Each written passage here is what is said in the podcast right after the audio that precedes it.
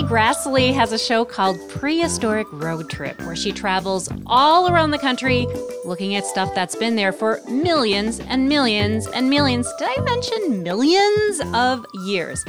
And what's that really old stuff? Dinosaur fossils. Emily told us about the Cretaceous Paleogene extinction event. Whoa. That is a fancy name for the day when an asteroid hit the Earth and dinosaurs were wiped out. So here's Emily looking at a rock with layers that actually show when that giant extinction event happened. Dinos, asteroid impact, really bad day, no dinos. We dig into... when dinosaurs roamed the Earth. And when they went poof.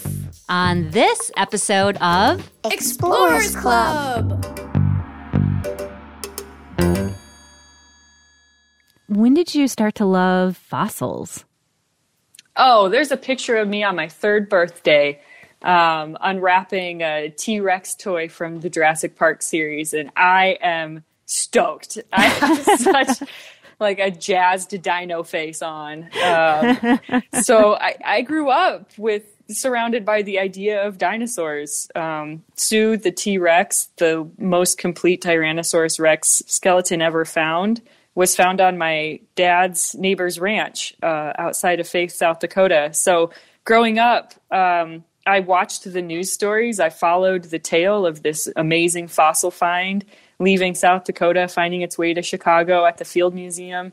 But Sue was actually your neighbor in a way. Yeah, Sue was my neighbor. So yeah, I've worked at the Field Museum in Chicago for the last 7 years. And even before I came out to Chicago, I knew about this amazing dinosaur and I felt this strong connection to it. And my grandfather was still alive when I was hired at the museum, and he was really the super dino nerd of the family. I studied art in college, and I painted a portrait of him sitting with Sue the T-Rex. So this was like years before I worked at the museum.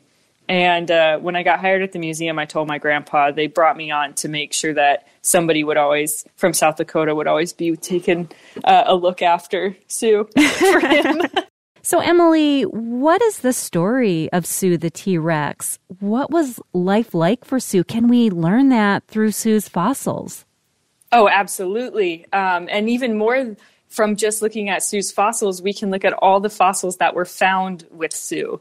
So we know from studying Sue's remains and from studying the other rocks and sediments and fossils that were collected with Sue that Sue was alive at the very end of what we call the Mesozoic period. So the Mesozoic period includes the Triassic period, the Jurassic period, and the Cretaceous period. And those are sort of the three iconic ages of the dinosaurs. And T-Rex, which the tyrant lizard king is what Tyrannosaurus Rex means, was alive right at the end of the Mesozoic period before this fateful asteroid came and collided with the Yucatan of Mexico 66 million years ago and wiped out most all dinosaurs, except for the ones that went on to become birds. But there's so many things that we've learned by studying Sue's skeleton. You know, we know, for instance, things like how big the dinosaur got. How big did Sue get? Sue is, I believe, 42 feet from tip to tail. I can't exactly remember. That's a great question. It's too early for math this morning. So large dinosaur. Very large dinosaur. Very strong bite, strong teeth, I would imagine. Yes, huge bite force. Some of Sue's teeth are, we call them like banana daggers. They're the size and shape of bananas. They're absolutely massive. But there's so much else that we've learned from like the, fossil clams that are found alongside T-Rex or the other fragments of bones from turtles and crocodiles. You begin to understand that this was kind of a swampy environment. This was a wet area. Sue, the climate was very different. It would have been quite a bit warmer too. It doesn't look much like what South Dakota looks like there today. Well, Emily, let's take a call now. Evelyn is joining us from Hammond. Hi, Evelyn. Hi. What's on your mind about dinosaurs? I'd like to know how they came to be. Ooh, how did dinosaurs come to be? Oh, that's a really good question. That's a really hard question to answer. And there are lots of scientists today that are still trying to figure this out. But dinosaurs came to be a really, really long time ago at the beginning of the Triassic period. And we find their fossils in places like Africa. There are different places in Tanzania and Kenya where early dinosaur fossils are found. But you know, they evolved a really long time ago, and the first dinosaurs actually kind of look like crocodiles, but if crocodiles could run like a dog. And so you had these kind of scrappy animals that looked very different than anything alive today. And the first dinosaurs went on to, you know, turn into everything from the largest terrestrial animal to ever walk the earth, like the big brontosaurs or the big sauropods, you know, the long-necked dinosaurs, everything from them to T-Rex over a period of about 140 million years. And even today, you know, we mentioned birds are dinosaurs, and those are the living descendants of some of the dinosaurs that were still living at the end of the Cretaceous. Evelyn, do you have a favorite dinosaur?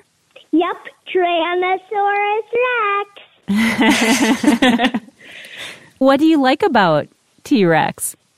Because he's so scary. That's true.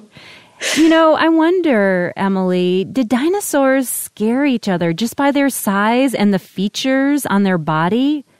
I'm sure they probably did. You know, I think if you were a Triceratops living at the same time as T-Rex, you would probably spend a great amount of your time trying to avoid them because they were, you know, the largest predator that ever walked the earth, and they could run really fast. T-Rex had a great sense of smell, and there's even some researchers who believe that T-Rex, they traveled or hunted in packs, like hyenas. So that's a pretty terrifying mental image. Oh, like a stampede. Wouldn't that be scary?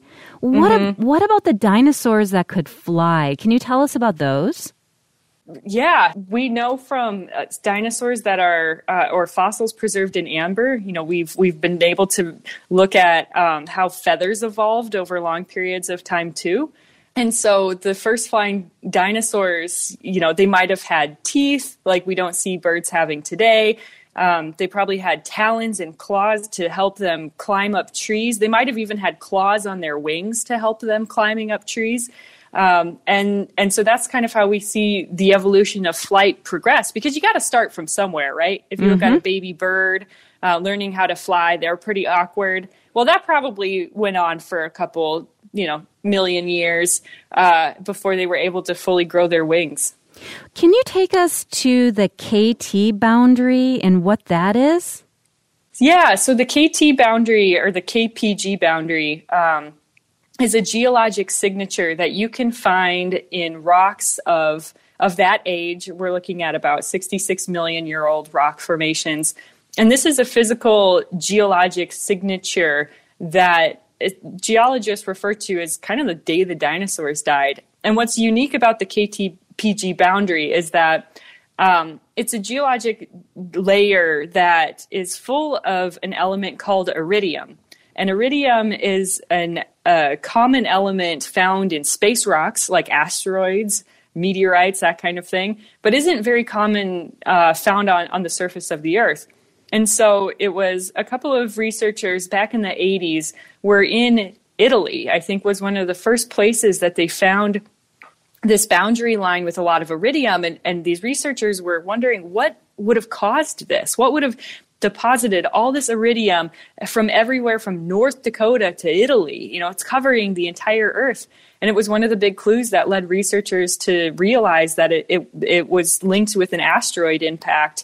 And then the next thing they had to go find was evidence of the impact itself, and that's when researchers found this gigantic crater in the Yucatan Peninsula, Mexico, which was the appropriate age, size, diameter, and had rocks that you could trace all the way from that part of Mexico all the way up into North America and into the United States, where this asteroid would have hit the Yucatan Peninsula and then sprayed rocks from that area all over as far as they could reach for hundreds and hundreds of miles. It was a pretty big impact. So scientists are feeling pretty confident about this theory that it is an asteroid that wiped out the dinosaurs. Yeah, absolutely. And there are other researchers and paleontologists who are looking at different aspects of the environment, too, because there is a question, well, did the asteroid impact, is that 100% responsible for wiping out the dinosaurs? Or maybe the dinosaurs, maybe they were already kind of on the decline. There's some researchers who are studying huge supervolcano events in places like India. So there's a time where India just was like erupting with volcanoes for like hundreds of thousands of years for a really long time. And so maybe all of those volcanic eruptions contributed to it. So we're learning new things about the extinction event of the dinosaurs all the time. Well, Emily, I want to ask you about, in Nebraska, the Agate Fossil Beds National Monument. And you found these long vertical spiral towers embedded in the rock. What are those? What I think is really interesting about them is for a long time, researchers didn't quite know what they were. They're very unusual. They're kind of symmetrical in a way. Like they look like they were created by something. But the settlers couldn't figure out what they were, and so they called them the Devil's Corkscrew. And it wasn't until a graduate student was studying them and had a rock hammer and dropped the rock hammer on one of these spirals, it cracked open and they found the fossil remains of an ancient land beaver that had been living inside of the burrow, which led these researchers to realize that these burrows were caused by animals that behaved a little bit like how prairie dogs behave today, you know, ground squirrels that create these networks of underground caves and systems. And that's what these land beavers were doing before beavers lived in the water. You know, this was a different kind of beaver. You have also looked at microfossils and what scientists are learning about extinction from studying microfossils. Those must be extremely small. They are. They're so small you need a microscope to look at them. So the microfossils that researchers study from these kind of deposits are things like teeth. They're the hardest part of the body. They preserve really well. And you can learn a lot from looking at a tooth. How about dinosaur eggs? What can we learn from dinosaur eggs? Oh, you can learn amazing things. For one, you can learn, how large they were when they were hatched. You can learn about sort of the makeup of the eggs. You know, we think about eggs. Are they like chicken eggs or are they like lizard eggs? And I think they were a little more leathery. They were kind of like sea turtle eggs. And the size question is really important, too, because if you know how large an animal is when it hatches and you know how large it is when it dies, you can do the kind of work that they do at the Museum of the Rockies, which is called paleohistology, where essentially they look at the inside of these dinosaur bones and by looking at the cellular structure that's still preserved within the fossil bones, they can get an idea of how quickly these animals grew. And those questions really inform a lot of different things about the animal. Like if we know that a sauropod, like an Apatosaurus, is about the size of a cantaloupe when it's hatched, and 20 years later it's 120 feet long, well, that gives you a rate of growth. You know, I'm 30 years old and I'm only 5'8". So you kind of learn that, you know, there's a certain cap of how big a human can be. And you can track, you know, how quickly people grow on average. And you can do the same thing with dinosaurs. We have another question. Jane is calling from Madison. Hi, Jane. Hello. My question had to do with, are there birds today that we can kind of imagine how dinosaurs moved when dinosaurs were alive? I was thinking of sometimes when I see turkeys walking on the ground, I wonder that movement of the way the head moves and the body moves. And then I just, while I was waiting, I thought, look, pelicans, the way they look. Mm. Yeah, this is actually one of my favorite studies I've ever seen. The researchers had the same question. Can we learn about dinosaur movement by studying living birds today? And we can. And one of the ways that that these researchers tracked the gait of an animal is that they attached a plunger, a toilet plunger, to the butt of a chicken. And you can, if you Google chicken plunger dinosaur walk, you can find YouTube videos of this chicken with a plunger on its butt. And the reason that they put the plunger there is they wanted to simulate the kind of tail that a T-Rex would have. And so you can watch this chicken walking, and it stalks like you could imagine a T-Rex would walk. It's really fascinating. Oh, wow. And so they were trying to put a feature on the chicken so that it would more closely resemble what the dinosaur looked like to see what it might, how it might walk. Yeah, because, you know, if you've got something hanging off your back end, that's going to create, it's going to create a counterbalance, and it's going to change the way that you walk and move forward. And so that's what they were interested in studying. And the way they achieved that is by putting a plunger on a chicken. Isn't it amazing, though, that in the movies we watch about dinosaurs, we really interpret how dinosaurs move based on what we see on a big screen? Yeah, or just, you know, and a lot of those researchers, when they're making those artistic decisions for movies, they go to zoos. They observe a lot of animals.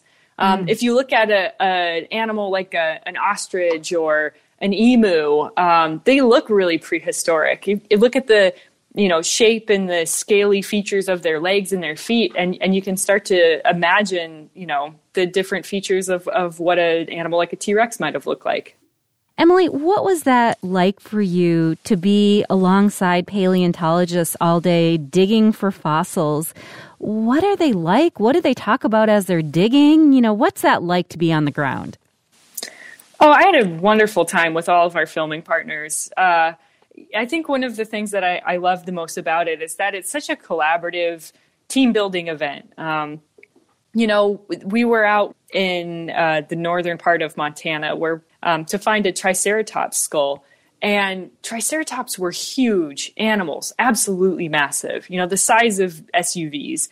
And that requires a lot of help to get everybody in there in this quarry and removing all of the overburden and rely on everybody pitching in. And we had such a sense of community and collaboration. I really thought that was unique about this kind of field work, sharing ideas, picking away, you know, the matrix of rock around from the skull of this animal, and then gradually together revealing the face of a creature that hasn't been seen for 66 million years. It's amazing. I would imagine you have to be so careful and detail-oriented. How do you do this work and not damage these ancient fossils? Well, that can be hard, especially when you don't know exactly where everything is. You know, you might accidentally, you know, hit a fossil with your hammer. But that's why they invented glue, you know. We came across that time and again, especially with really fragile fossils like the two-dimensional ones we found in the Bear Gulch of Montana. These are ancient fish fossils. They're really flat like pancakes. And they're so fragile, it's really easy. You could just bust one in half if you're not careful. But the researcher we with, Eileen Grogan, she told us, you know, this is why they have glue. We can put it back together. We can still learn useful things from it. So, Emily, you visited the Mammoth Site in South Dakota, which has a ton of woolly mammoth fossils. What is it like there? Oh, the Mammoth Site is fascinating. There's a housing development that was being constructed in Hot Springs, South Dakota, and the heavy machinery operator was removing some of the overburden and found this mammoth tusk or mammoth bones, and called in these paleontologists, and they thought that they were just going to work there for a summer or so. And 2 summers later, they couldn't stop finding new mammoth bones. And so eventually they built a physical museum structure over this excavation site. And they're still digging it out today. That was 35 years ago. Oh, my goodness. How many have they accumulated so far? They've found, I think, over 120 tusks. And so if you imagine each animal has 2 tusks, it's about 60 individuals or more of mammoths and mastodons. Wow. And so they were just roaming around. What were they doing? They were living their best life. They were eating shrubs and tubers in the Black Hills of South Dakota 100,000 years ago. And eventually they came across a seemingly placid body of water. They thought, wow, this looks really nice. I'm just going to go in for a quick drink and a swim. And then they walked into this lake area that was a huge well with really steep, slick sides. And once they walked into it, they couldn't get out. Mm. So unfortunately, over tens of thousands of years, many mammoths that made the same mistake and ended up dying and getting sinking to the bottom, getting buried, and becoming fossilized. Emily, in the final episode, you traveled to Wyoming to learn about a climate change event. What happened? We were out with a group from the La Brea Tar Pits and the University of Wyoming and the U.S. Geological Survey. These paleobotanists, they study fossil plants, and they're studying fossil plants from a time called the Paleocene-Eocene Thermal Maximum, or PETM. It's a really long name. But essentially Paleocene-Eocene Thermal Maximum. So we can just say yes. PETM. Yeah, the PETM. Okay. And this is an event that you can find in the fossil record that represents a period of time when there was a huge spike of greenhouse gases in the environment caused by, they believe, seafloor volcanic eruptions. So there was a lot of rifting of the seafloor, tectonic plate movement, which released a lot of underwater volcanic explosions that released a bunch of methane and other carbon dioxide, other greenhouse gases. And over a period of about 10,000 years, this completely changed the atmospheric composition and the climate of our world. And the reason why researchers today are so interested in studying the cause of the PETM as well as the impact and sort of the result of the PETM is because it's the best analogy we have for understanding today's human-caused climate change. So during the PETM, there was a huge amount of, like I said, greenhouse gases emitted, and we're releasing the same amount of greenhouse gases, but at 100 times the same rate, so 100 times faster than was emitted during the PETM. And so there's a real sense of urgency to try and understand, like, how do systems, how do environments, how do organisms respond to these rapid changes in their environment? And can we respond as quickly too? Emily, thank you for joining us. Thank you for having me. The Explorers Club is brought to you by Wisconsin Public Radio. I'm your host, Kate Archer-Kent. This podcast was produced by Colleen Leahy and Brad Kohlberg. Carl Christensen wrote our music. Our executive producer is Molly Stentz. Do you like this episode? Let us know. We're at kids@wpr.org. You can find more episodes at wpr.org/kids and wherever you get your podcasts. Bye-bye. Goodbye.